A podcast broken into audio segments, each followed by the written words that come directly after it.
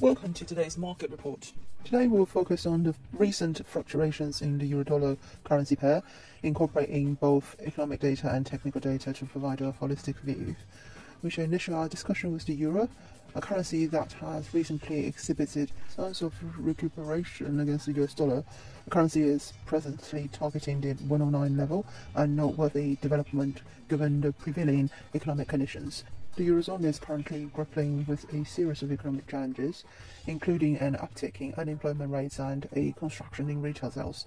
These factors make the euro's upward movement particularly significant and warrant close observation. Concurrently, the US is not without its own set of economic complexities.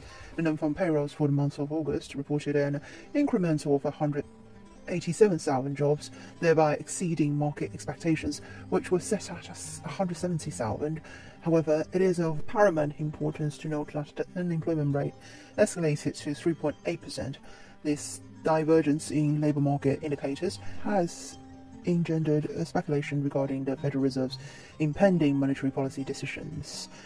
Specifically, there is um, increasing conjecture about a potential cessation or delay in the Federal Reserve's rate hiking trajectory. As we transition to technical analysis, it is evident that the euro dollar pair is currently in a state of flux, oscillating in the vicinity of the 109 mark.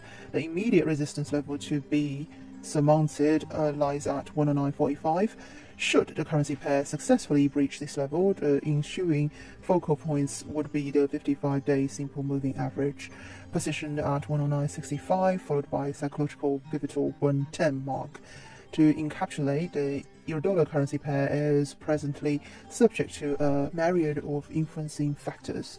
Sterling dollar tanked below 126 after non-farm payroll. This is today's market report. Thanks for listening. We'll see you next time.